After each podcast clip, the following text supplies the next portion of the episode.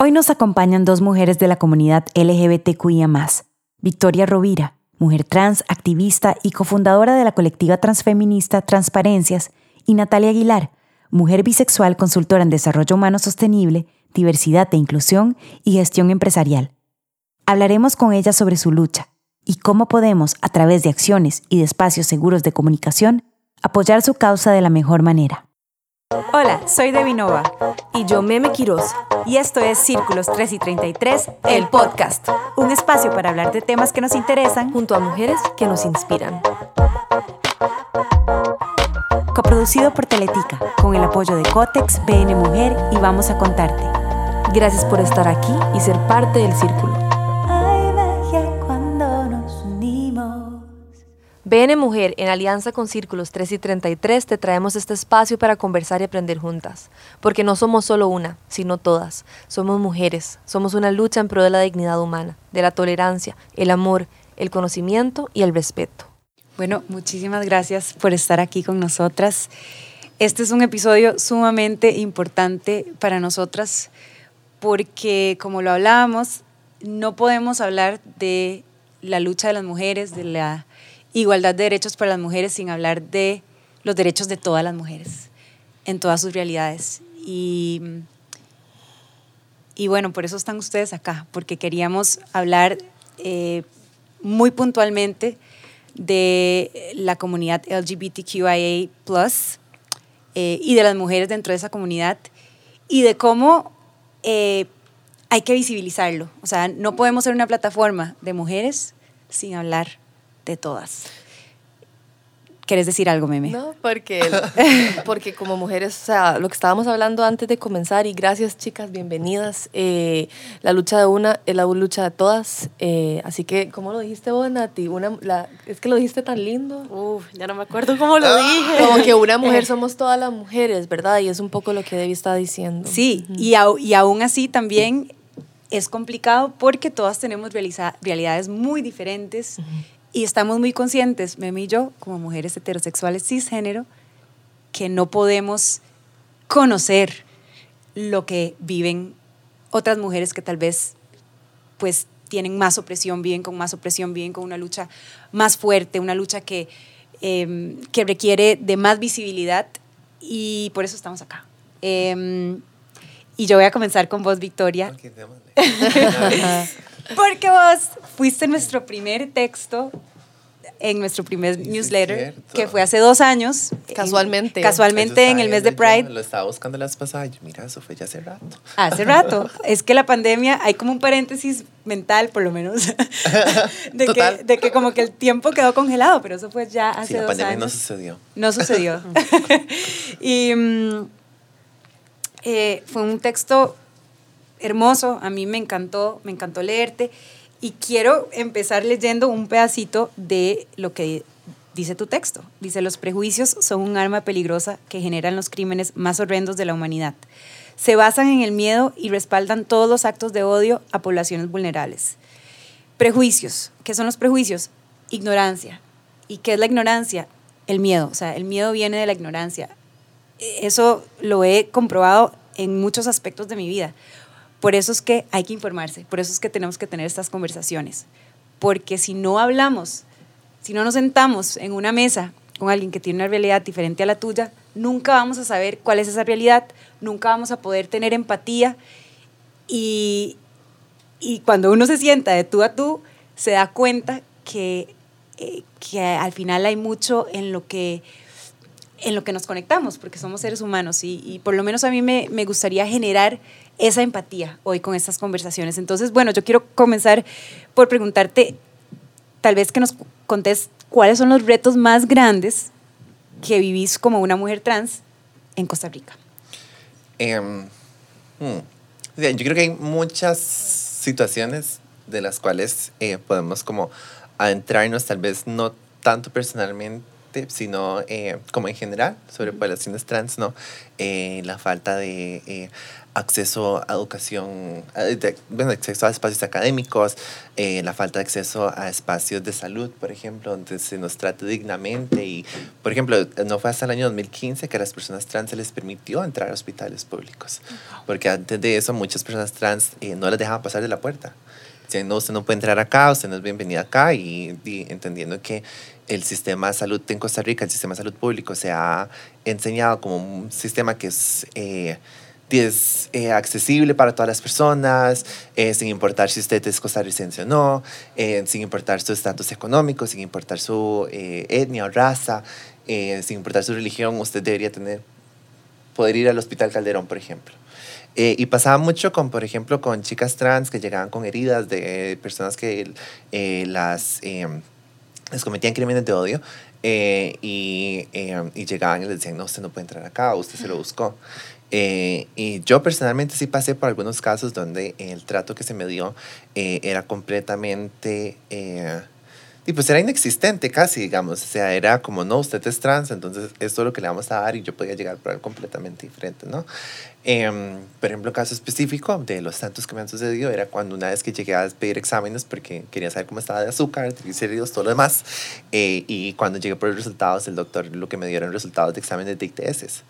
Eh, y cuando yo le pregunté que por qué me había hecho eso, le, me dice, no, es que como usted es una persona trans, usted está más en riesgo de, de obtener una infección, transmisión sexual. Y yo, pero es que yo ya tenía exámenes de eso, yo no pedí exámenes, yo pedí exámenes para saber cómo estaba yo de salud. Y, y nunca lo recibí. Entonces, y eso no sucedió hace tanto, sucedió eh, justo eh, al principio de la pandemia, si no me equivoco.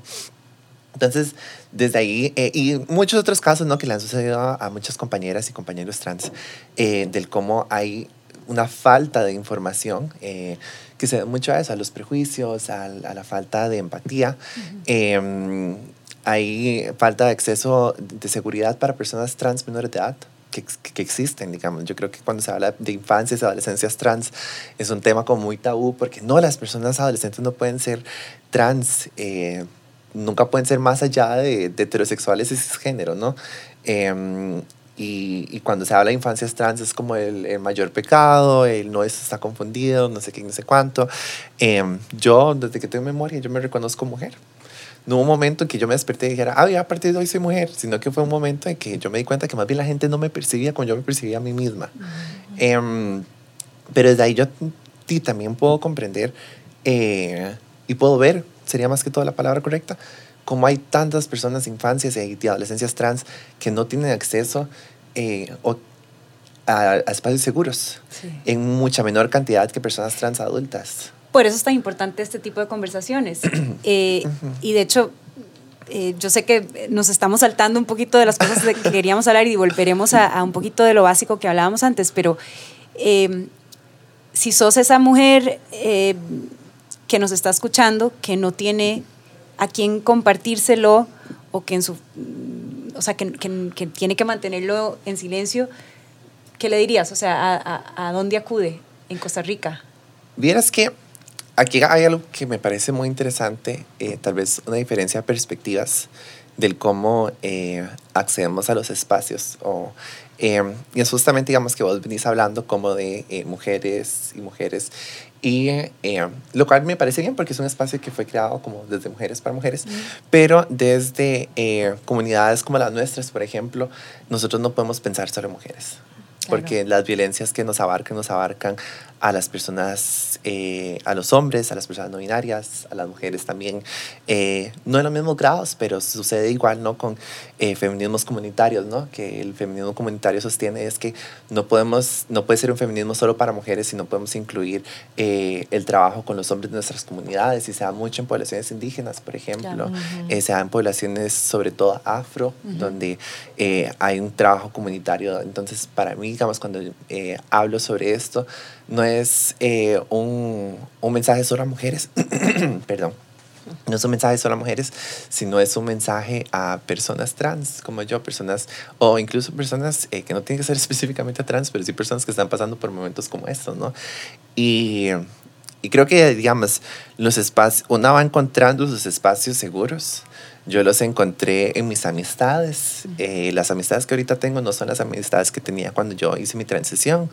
Eh, tuve la dicha de poder encontrar un espacio seguro en mi familia, que mi familia pues me apoya mucho y está ahí para mí en todos los momentos que los he necesitado.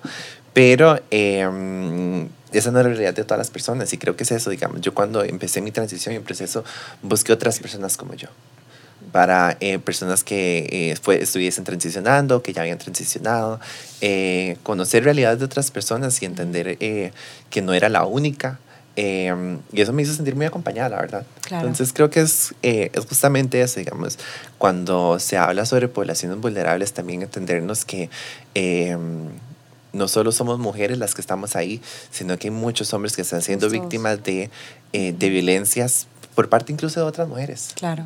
Entonces, desde ahí. Es un tema de derechos humanos. Ajá, exacto, exacto. Y, y, ahora dijiste dos palabras claves eh, que son espacios seguros. Y aquí quisiera hablar con vos, Nati, porque admiro mucho tu trabajo. Tuvimos la oportunidad de hacer una campaña muy bonita eh, para el Día Internacional de las Mujeres.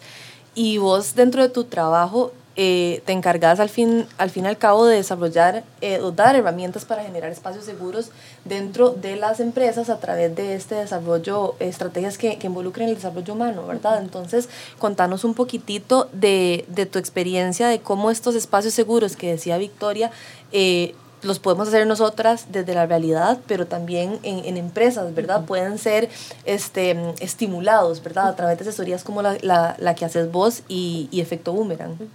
Claro, yo creo que, yo siempre digo que la mayoría de personas trabajamos la mayoría de las horas en que no estamos durmiendo, o sea, que estamos activas las personas en nuestro trabajo, ¿verdad?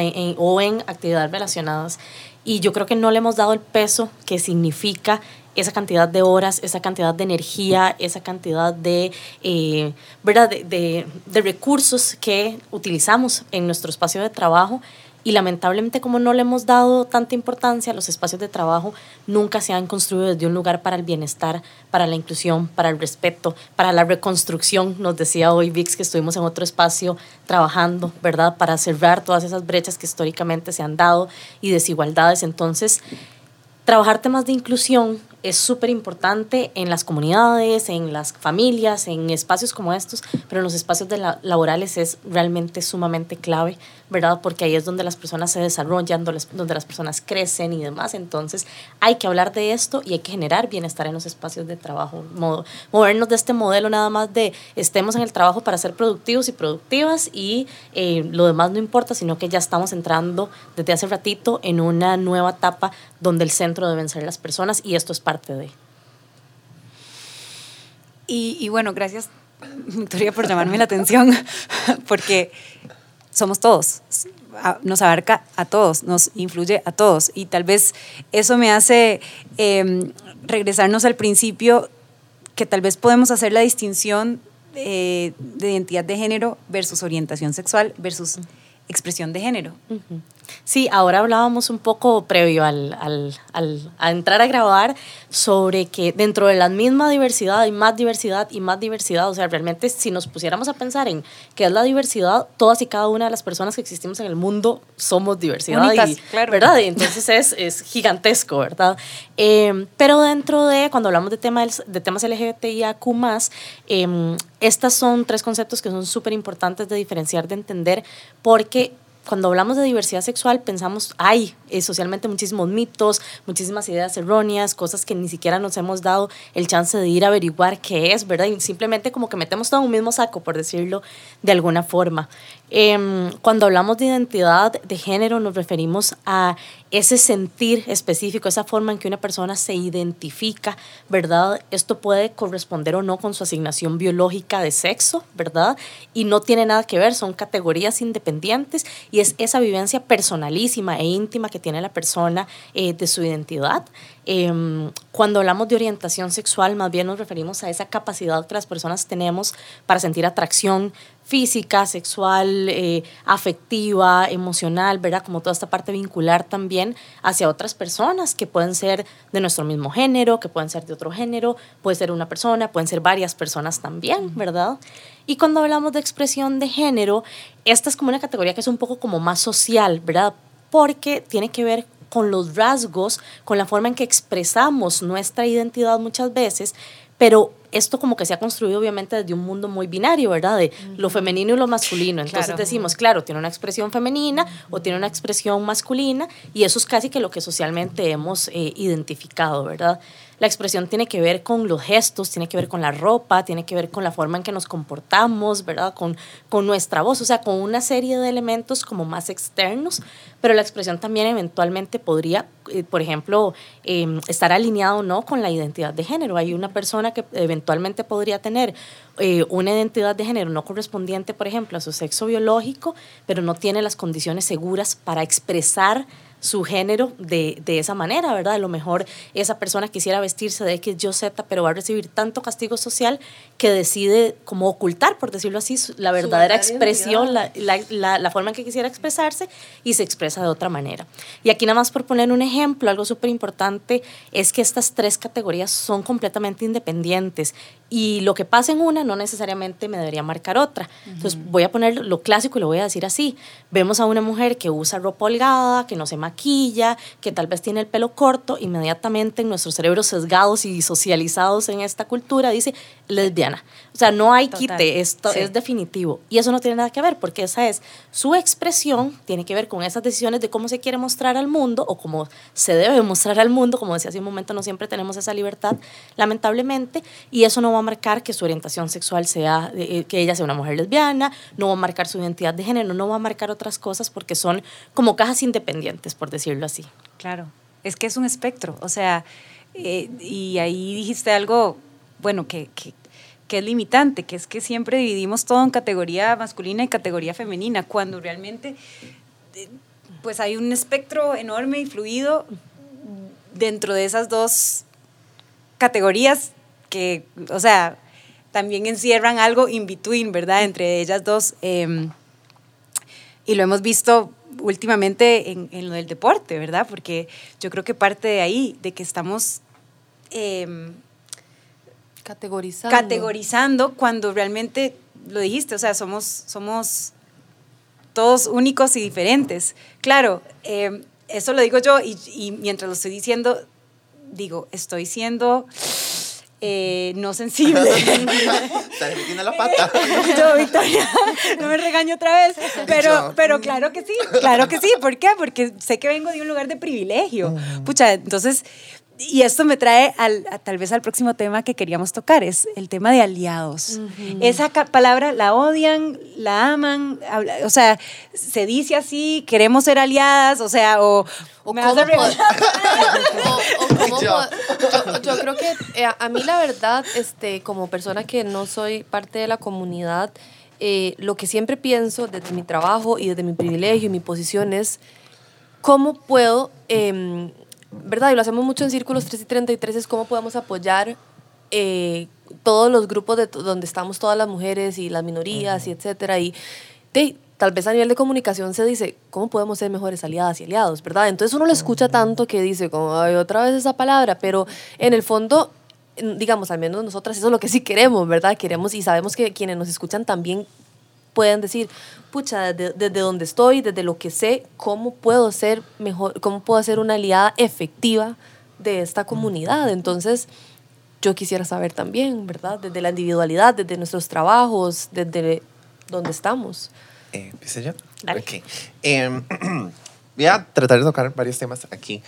Eh, mi mejor amiga y yo, ya soy Campbell, eh, ella y yo damos varios talleres que tienen que ver con eh, sobre cómo ser mejores personas aliadas en el trabajo, mejores cómplices. Eh, y hay como una, en las presentaciones siempre tratamos de meter como um, un, una diapositiva que dice la diferencia entre ser actores, aliados y cómplices. Eh, y justamente un actor es una persona, ¿verdad?, que ve lo que está pasando y dice, ay, qué mal, pero no hace nada al respecto. Eh, pero cuando hablamos sobre específicamente la categoría aliado, creo que es una palabra que se ha utilizado mucho de forma para decir, ay, yo soy aliado, eh, o soy una persona aliada, etcétera, etcétera, eh, y no pasa más. Es importante entender que esto es un verbo y no un adjetivo, ¿no? No es algo que usted nada más se echa encima de que, ay, vean, ustedes pueden estar conmigo porque mi mejor amigo es gay o mi mejor amigo es negro y entonces yo no soy una persona racista o yo no soy una persona homofóbica, etcétera, etcétera. Y desde ahí entonces caen que nos quitamos la responsabilidad de cometer acciones que vayan a, eh, pues, de alguna manera desafiar eh, lo que son sistemas de, de discriminación. Eh, y que al fin y al cabo eh, la discriminación en muchos casos es eso, es un sistema. Eh, el racismo, la transfobia, la xenofobia, eh, todos esos tipos de discriminación son sistemas, porque no existen solo en la actitud de las personas, sino que existen en sistemas que se crean, en espacios físicos que se crean para excluir a estas personas. Entonces, desde ahí, cuando hablamos sobre cómo ser mejores aliados, creo que lo primero y más importante es reconocer eso, es aliada es una palabra que yo me puedo como adjudicar a mí misma y decir como, ay, yo soy aliada eh, um, y, y, ya.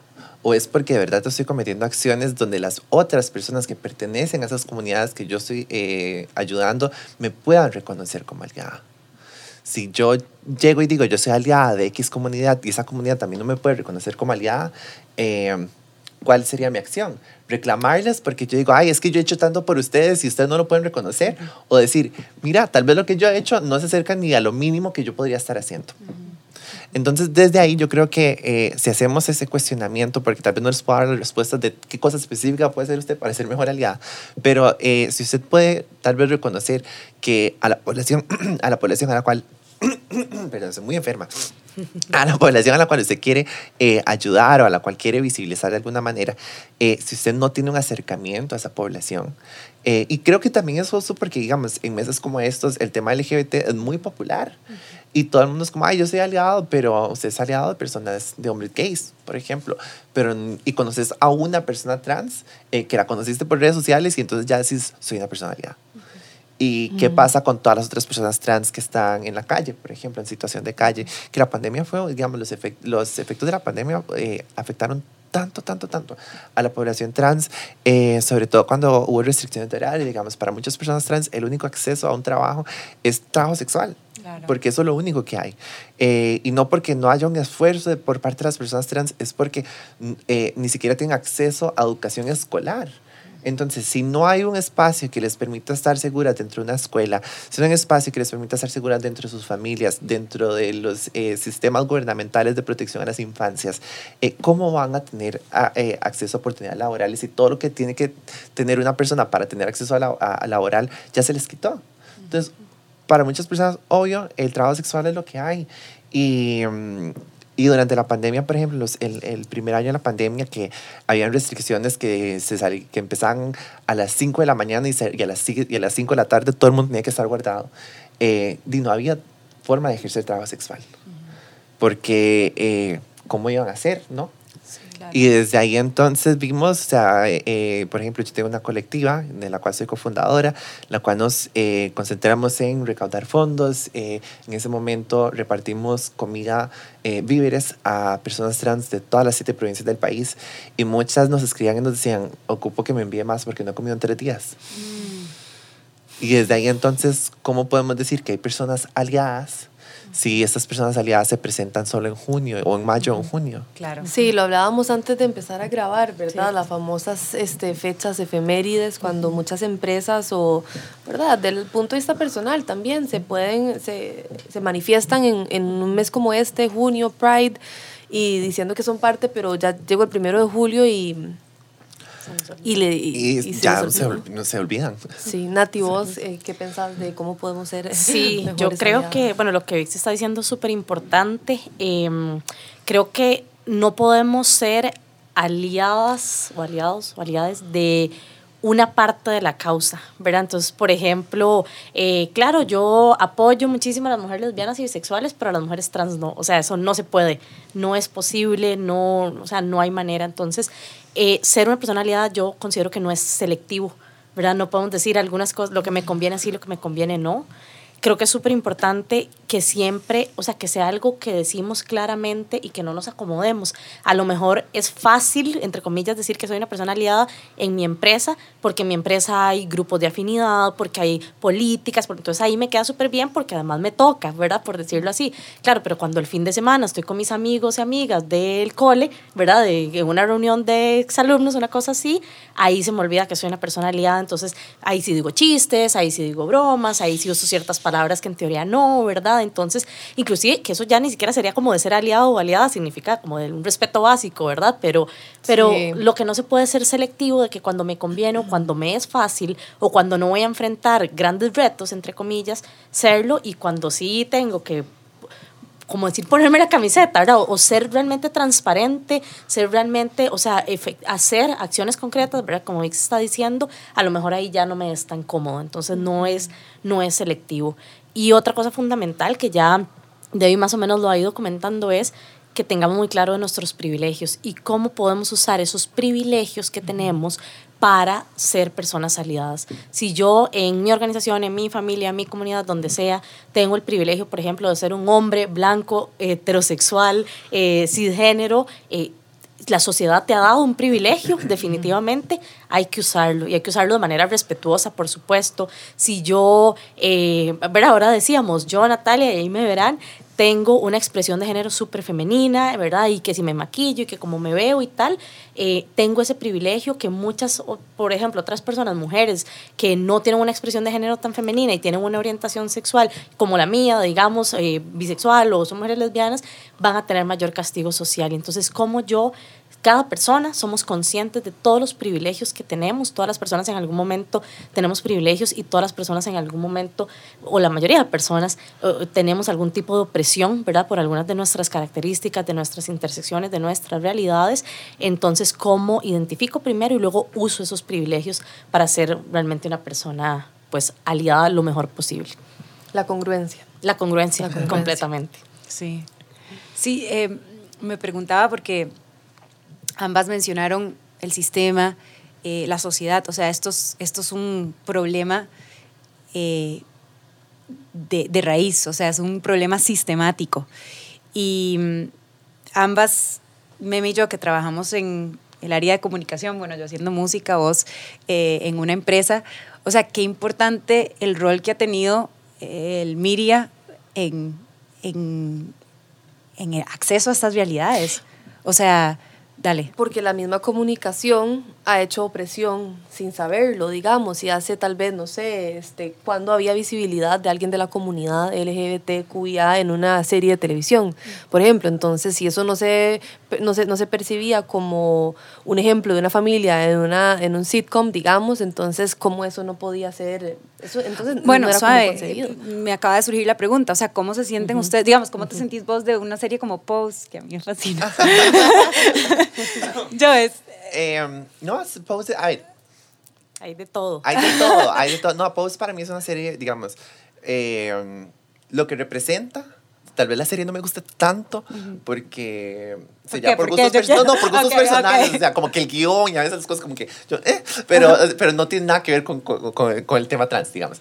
Creo que en, en temas de representación, sí, eh, tiene aspectos muy relevantes, muy importantes eh, de la época de los años 80 y 90 en Estados Unidos, porque también es importante eh, recalcar que en Latinoamérica, por ejemplo, esas realidades siguen sucediendo, ¿no? Eso te iba a decir. Em, entonces, lo que a mí me molestaba de la serie no era la serie las personas que veían la serie, porque eran personas que llegaban y me decían, Ay, usted debería ver Pose porque, porque tal y tal cosa. No como lo vos Me saqué un cero, hoy me saqué un cero no, con Victoria. No, no, no, como lo dijiste vos, sino que era como que yo me tenía que educar de esa serie. Mm. Y yo, mm, usted sí se da cuenta que yo soy una persona trans, ¿verdad? las violencias y las vivencias las he vivido. Las no necesitas una serie. No necesitas una serie Netflix para saberlo. y realmente, Debbie, o sea, me parece que es un ejemplo buenísimo y tal vez yo desde mi, desde mi, mi área de trabajo, comunicación, recuerdo el primer anuncio cuando Tiffany ¿verdad? Que es como este icono de anillos de compromiso y matrimonio cuando en un anuncio puso a dos hombres. Y me, me, me fue súper aplaudido, o sea, fue increíble, claramente también mucha gente lo dio, pero o sea, qué bueno también fue haber visto como a dos hombres y el día de mañana a dos mujeres y, y todas las representaciones de- del amor, Bueno, ¿verdad? Eso es otra cosa. Eh, y eso es algo que yo publiqué hoy en, en mi Instagram sobre qué significa. washing. Ajá, qué significa la representación exactamente. Porque eh, no vamos a hablar específicamente de Tiffany Co. porque yo no sé nada sobre Tiffany Co. más que es muy caro y que han robado cualquier cantidad de joyas de, eh, de, de países de África y, de, y, y entonces pues eso es lo que yo sé. Tema aparte. Ajá, eso es- o sea, pues es, pero es importante recalcarlo, ¿no? Eh, pero no sé exactamente qué es lo que hacen por la población LGBTIQ+. Ok, pero entonces gracias por, por enseñarme esto y educarme, porque yo desde, desde mi realidad y privilegios yo lo vi como algo súper bueno por la No, representación, es que es esa- pero... es que exactamente Ajá. es eso. La representación es un arma a doble filo. Eh, de ahí sí, digamos que muy bien que hayan representado a dos hombres gays. Yo no sé cómo se veían, pero estoy muy segura que eran hombres blancos. Eh, Fijo. porque la- es muy común.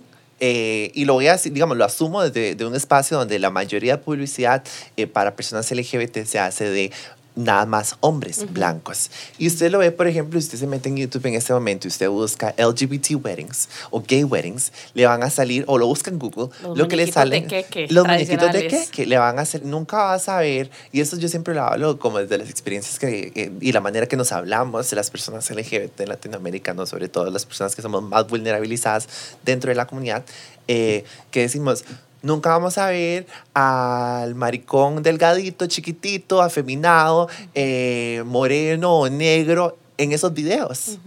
Vamos a ver a un hombre blanco de clase alta o de clase media alta, eh, con, que cumple estereotipos de belleza establecidos por la misma comunidad gay, eh, que puede comprar Tiffany Co. Eh, no vamos a ver mujeres trans eh, que viven en la ruralidad, mujeres trans que viven del trabajo sexual eh, en un anuncio de Tiffany Co. porque no somos el público meta. Entonces, ahí donde está la representación. Exacto. Y, y, perdón, pregunta. No, dale. Pregunta, eh, ¿vos crees que eso ha ido cambiando? Porque, No. no, no, digamos, yo, yo, yo lo veo... De una vez. eh, yo lo veo como desde, desde mi lado, yo digo, o sea, que, que cool que existe un artista como Little Nas X, por ejemplo, o sea, que, que puede ser un hombre negro gay bailando con otros hombres en Saturday Night Live, por ejemplo, Eh, o Gina Rosero, que salió en la, en la portada de Playboy, que es una mujer trans.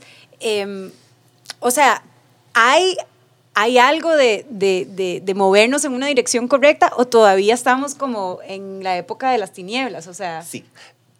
Sí, ok. Y te lo voy a explicar de esta manera. Es muy importante la representación que eh, Lil, Nas, eh, Lil Nas X le, le, le da a, por ejemplo, hombres jóvenes gays racializados o negros. Porque es ver, porque específicamente, por ejemplo, hombres gays negros no se ven representados. Eh, y es muy importante, ¿no? O sea, crea un, un cambio social. Eh, sin embargo, la industria musical no está haciendo un cambio. Es el artista el que está interrumpiendo ese espacio. Pero si fuese la industria la que está generando esos espacios de representación, Lil Nas X no sería el único. Claro. Mm. Sí, yo creo que otra cosa importante es, ahora yo decía, hay como un, un fenómeno que se llama el rainbow washing, ¿verdad? Que lo que dice es también como preguntarnos cuál es la honestidad detrás de la marca cuando hace alguna campaña de representación, ¿verdad? Porque al final si decimos, no nos podemos acordar de Pride solo en junio, yo no puedo hacer una única campaña donde represente algo entre toda la comunicación y todo el mercadeo que hace una marca, ¿verdad? O sea, si esa marca realmente estuviera comprometida con ese tema, además probablemente no solo va a hacer eh, una publicidad, sino que va a tener otro montón de estrategias internas para su público, digamos como su personal, y externas para trabajar en estos temas, ¿verdad? Entonces, eh, y lo voy a decir con esta frase tan popular, tica, se siente como que es atolillo con el dedo, ¿verdad? Es como, claro, eh, aquí tiene, entonces ya cumplimos nuestra cuota, nos vimos bien, Cuota. le quedamos bien algu- mal a alguna gente, pero le quedamos súper bien a otra gente porque está como de moda, ¿verdad? Hablar de inclusión y vemos que es importante, por eso, ¿verdad? Uy, yo y tengo as- un y llega hasta ahí. súper bueno para esto. Porque yo personalmente, personalmente tengo beef con Bad Bunny. O sea, yo no lo soporto como artista, ni como persona, ni como nada. Pero, eh, por ejemplo, eh, hace unos años hubo una chica trans, una señora trans, creo que se llamaba Alexa, no me recuerdo exactamente cómo se llamaba, eh, me disculpo por eso, era de Puerto Rico. Eh, esta persona viene, entra a un baño en McDonald's, si no me equivoco, em, y le dicen eh, que no, que ella no puede entrar al baño de mujeres porque ella es un hombre con enaguas.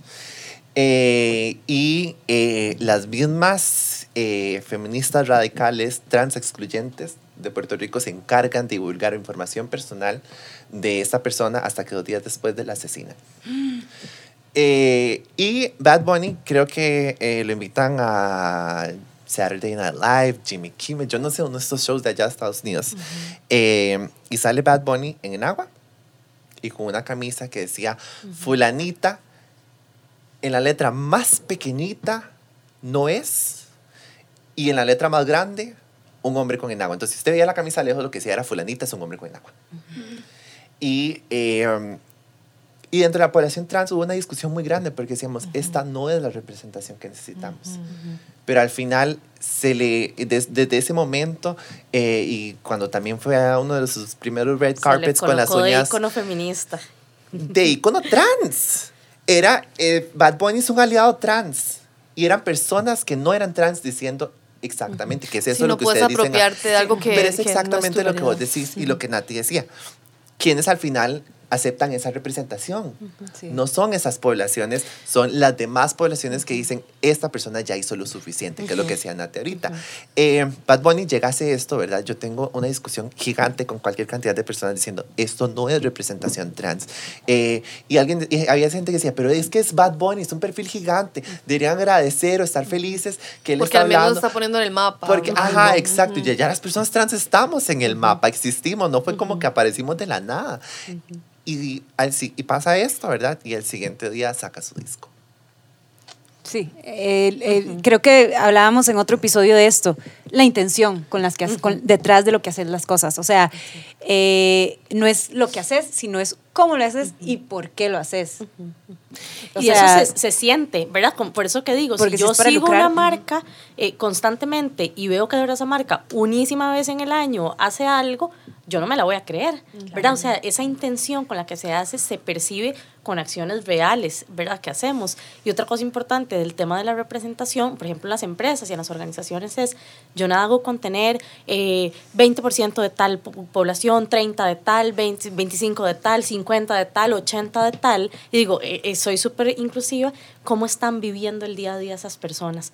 ¿Verdad? Porque no solo números, como que yo creo que con inclusión eh, nos hemos casado con el tema de números y cuotas y que eso es súper importante y al final nada hago yo con un altísimo porcentaje ahí de personas que la están pasando muy mal. El ejemplo más clásico, en el mundo somos 50 casi 51% de mujeres y la pasamos terrible. Bueno, en hablando de cuotas, espacios, ¿verdad? hablando de cuotas, a mí me pasa muchísimo como mujer cantautora latinoamericana, que siempre es como un 20%, como tenemos que incluir a una mujer en este comité de, y somos dos mujeres dentro de, pero porque tenías, tenían que incluir a una mujer, o sea, que, que creo que esas son las cuotas, digo, no me, no me quiero comparar, pero, pero eso sí. pero Es otro Eso ejemplo asociado es- a la sí. parte numérica. Pero que digamos, como para mí Nati, es- no es son importantísimas. Ajá. Las cuotas son importantísimas porque es- vean a dónde estamos, todo lo que nos falta y eso que teniendo cuotas, Sí. ¿verdad? O sea, muchos de los avances que se han logrado en materia de inclusión y hasta derechos humanos ha sido por cuotas que se ponen obligatorias. A lo que me refiero es que no nos podemos quedar solo con, ya tengo cuotas y eso es todo, porque Claro. lo que están experimentando esas personas de diferentes grupos vulnerados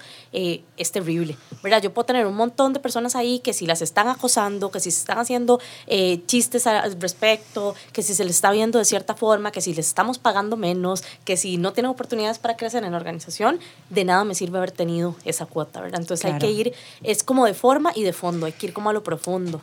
Y, o sea, siento que podemos hablar de esto como por cinco horas más y lastimosamente tenemos que ir cerrando. Entonces quiero enfocarme en esos avances, o sea, quiero enfocarme en hacia el futuro. Eh, ¿cómo, ¿Cómo miran ustedes hacia el futuro? Eh, ¿Cómo miramos todas hacia el futuro? Todes y todos hacia el futuro. Y, y, y cómo, cómo nos graduamos de esas cuotas, o sea, cómo nos graduamos de esos estereotipos, cómo nos graduamos de, de, de esas cosas actuadas eh, y cómo llegamos a algo más genuino que, que realmente nos, nos hace bien. Yo creo que es importante como el tema del cuestionamiento personal, ¿no? ¿Qué tanto estás haciendo? Eh, y si lo estás haciendo constantemente. Eh, después de lo, del asesinato de George Floyd en Estados Unidos, por ejemplo, eh, surgió un término que se llamaba allyship fatigue, que es fatiga de aliado. Era personas que decían, ay, ya me cansé de poner Black Lives Matter en mi video de Instagram, y ya me cansé de poner cuadritos negros, y ya me cansé de que estén hablando de personas racializadas, o de personas negras y la discriminación, que el racismo que hay en las personas negras. y desde ahí, entonces, di, si tanto te cansas vos, cuántos más se cansan las personas que lo viven. Entonces, y creo que es justamente esto importante porque vos justamente acabas de dar este ejemplo, ¿no? Como de que eh, te, usan como cuota, ¿no?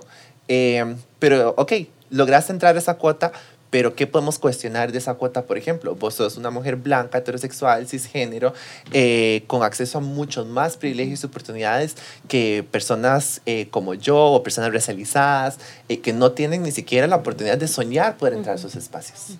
Entonces, desde ahí hay que entender que, digamos, las cuotas sirven y, y, son funcionales, pero alguien hizo una cuota y dijo, ya hicimos todo el brete. Y no pensaron en que había que tener una diversidad dentro de la diversidad. Porque mm. muchas veces eh, el ser una mujer blanca, heterosexual, cisgénera, eso es diversidad. Y ya ahí se quedó. Y entonces todas las demás mujeres que no tenemos acceso a esos privilegios y esas oportunidades, ya no entramos ahí. y, y, no tenemos ni siquiera la oportunidad de decir, hey, podemos discutir una oportunidad. No, es simplemente no ya nosotros y pasa mucho no en, la, en la, paridad de género cuando se habla en la asamblea legislativa si vemos la asamblea legislativa eh, casi siempre está formada por eh, personas eh, blancas o blanco-mestizas. Eh, en los espacios corporativos siempre son personas que también, digamos, cumplen esos roles, ¿no? De ser personas blancas o blanco-mestizas o personas que no sufren racialización dentro de Latinoamérica, personas que tienen acceso a privilegios de cisgeneridad y, y, de heterosexualidad, digamos. Entonces, desde ahí es el trabajo de ser aliados, por ejemplo, es constante, no hay descansos. Y también hay que aceptar cuando nos equivocamos y aceptar que cuando nos están diciendo hey, te jalas una torta, em, metiste la pata, no es un ataque personal, es un ataque a los... Eh, es más, yo ni siquiera diría que es un ataque, es un reclamo, eh, porque ataque es la forma en la que a uno la ven, a uno siempre la ven violenta, a uno siempre es como, ay, es que usted me va a reclamar por todo esto, pero no, o sea, yo te estoy diciendo, si vos quieres ser una personalidad, necesito que trabajes en esto, porque eh, estás haciendo más daño que bien y las, y las buenas intenciones a mí no me dan de comer. Claro. Sí, yo creo que para lo que viene, eh, lo que dice Vix, o sea, han habido pocos, pero algunos avances, ¿verdad? De, en América Latina menos, eh, la verdad, porque es así, siempre, lamentablemente en temas de derechos humanos vamos un poco más atrás, ¿verdad? Y yo siempre digo, hay que reconocer avances, pero cuando todavía hay personas muriendo por su orientación, bueno, muriendo no, que las están matando más bien directamente, por su orientación sexual, por su identidad de género, demás. Eh, a veces decir, claro, pero ya hemos ido un poco avanzando, es como invisibilizar todo eso que hace falta, que es enorme, ¿verdad? Entonces, ese trabajo personal yo creo que es súper importante, eh, empezar a, tocar más estos temas en diferentes espacios, ¿verdad? Em, a mí me preguntaban, es que como uno dice, comunidad, población, personas, ¿verdad? Y eso yo no diría que hay como una verdad absoluta, creo que depende muchísimo de las vivencias de, de, cada quien, ¿verdad? Pero mucho de lo que se ha criticado de hablar de comunidad es como que ha sido separatista. Y claro, porque nos ha tocado mucho acuerparnos entre nosotros mismos, ¿verdad? Para poder soportar muchas de las discriminaciones que hay ahí en la calle, pero creo que entre más estos temas se tocan, por ejemplo, en los espacios empresariales, como hablábamos, en espacios comunitarios, en espacios como estos que le llegan, digamos, como públicos muy diversos, que personas que están en diferentes espacios, creo que eso es fundamental, hay que posicionar el tema, hay que posicionar el tema también en, en toda la política pública, ¿verdad? Que eso está, ahí estamos a años luz, ¿verdad? No, estamos, yo no sé si ni siquiera en pañales, no sé si ya nacimos, ¿verdad? no sé, eh, hay que ir a, o sea, como que este es un tema del cual hay que generar incidencia en un montón de espacios eh, y yo creo que el el papel de las personas aliadas es súper importante porque lamentablemente la gente de la comunidad, por más que luchemos, le pongamos, eh, arañemos, ¿verdad? Y pongamos todos los esfuerzos para que la aguja se mueva, no nos van a dar la misma pelota porque es la verdad a esas otras personas que tienen un privilegio, ¿verdad? Y, que si lo saben usar como debe ser, pueden ayudar muchísimo a a, mover la aguja. Entonces, creo que al final terminé diciendo mucho lo que decía Vix, hay que irnos a la responsabilidad individual de cada persona. Es un sistema, como decía Vix, pero ese sistema lo creamos todas y cada una de las personas que estamos en el mundo. Entonces, eh, hay que trabajar como personas en esa responsabilidad individual, en esa autocrítica, eh, en esa reflexión constante y de ahí en adelante, eh, con todo el respeto, actuar e ir. Y eso nos va a ayudar a ir moviendo la aguja, ¿verdad? Pero es eso, hay que involucrar a muchos más sectores, a mucha más gente diferente a seguir trabajando sobre esto. Bueno, demasiado lindo. Sí, muchas gracias. Em, me encanta que Em, terminamos con la reflexión, con llegar a esos espacios internos de reflexión, porque al final nos toca a cada una, cada uno y cada una de nosotros, ¿verdad?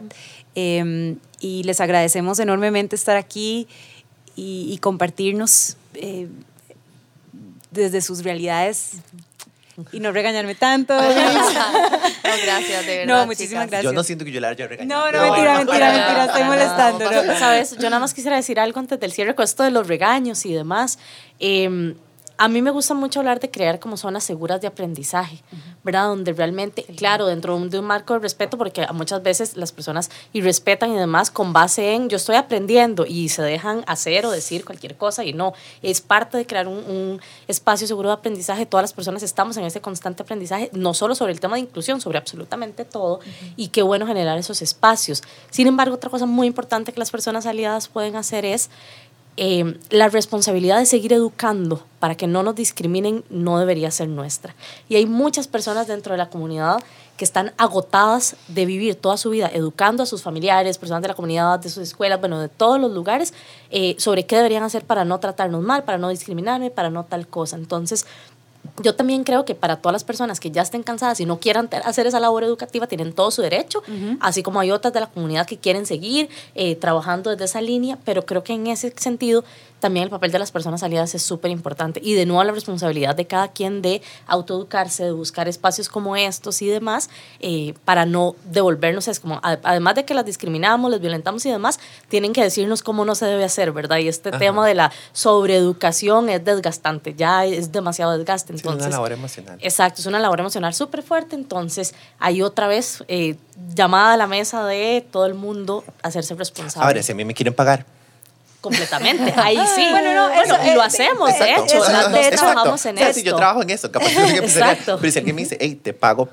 para que me eduques en tal y tal tema. De fijo, 100%. Pero de hecho eso es, una, eso es algo eh, bonito para cerrar, que Meme me lo, me lo mencionaba. Tal vez eh, para quienes nos escuchan, tal vez hay fundaciones, hay eh, páginas de Instagram que tienen que seguir, o sea, eh, eh, cerremos con eso. Eh, no sé si hay, bueno, sé que vos trabajas para Efecto Boomerang, eh, Victoria Rovira mm, redes sociales, pero no sé si tenés... Después porque yo creo que no nos va a dar tiempo porque hay muchas, deben de haber muchos movimientos, pero también podemos dejarlos en, en el próximo newsletter eh, o en el newsletter donde sale este episodio, como todos los links, todo, porque, o sea, tienen que haber muchísimos. Yo creo que como dos redes sociales, tal bueno, está mi red social personal, ¿verdad? Que es Victoria Rovira, pero eh, si no, digamos, la colectiva Transparencias, que es una colectiva de mujeres trans aquí en Costa Rica, y eh, eh, Mujeres Afro, que es una colectiva con la cual trabajamos en conjunto y creamos Black Lives Matter Costa Rica en conjunto para ayudar a poblaciones indígenas y afro aquí en el país. Entonces, priorizamos siempre movimientos, siempre estamos buscando personas que nos ayuden con donaciones, víveres y demás. Entonces, esas páginas Gracias. Buenísimo. Sí, y de hecho, bueno, desde Efecto Boomerang, que nos pueden buscar así, como Efecto Boom, de hecho, constantemente estamos compartiendo muchos sitios de páginas de personas y organizaciones que trabajan muchos temas que tal vez inclusive directamente nosotros no trabajamos, ¿verdad? Porque nos cuidamos que en nuestro equipo no vamos a hablar de un tema que no nos pasa por el cuerpo, por ejemplo, y por eso es que trabajamos en alianza con muchas otras organizaciones. Yo creo que está buenísimo lo de poder pasar algunos links y demás para conocer un montón de páginas, eh, pero bueno, nos pueden seguir por el momento en Efecto Boom y ahí pues pues hay un montón de información de temas de inclusión constantemente que estamos eh, generando. Excelente. Bueno, muchísimas gracias. Muchas gracias, chicas. gracias. gracias. un placer. Gracias. Gracias a este episodio hemos realizado una donación en nombre de todas las hermanas del Círculo a la Asociación Transvida, una organización costarricense creada por y para las personas trans. Gracias a Inlesco por realizar la interpretación a Lesco en la versión video podcast de este episodio. Gracias al Campus Creativo de la U Latina de Costa Rica, donde este episodio fue grabado. Para recibir newsletter e inspirarte con más contenido, únete al círculo en círculos333.org, un espacio creado por Hija de Tigre y de Vinova.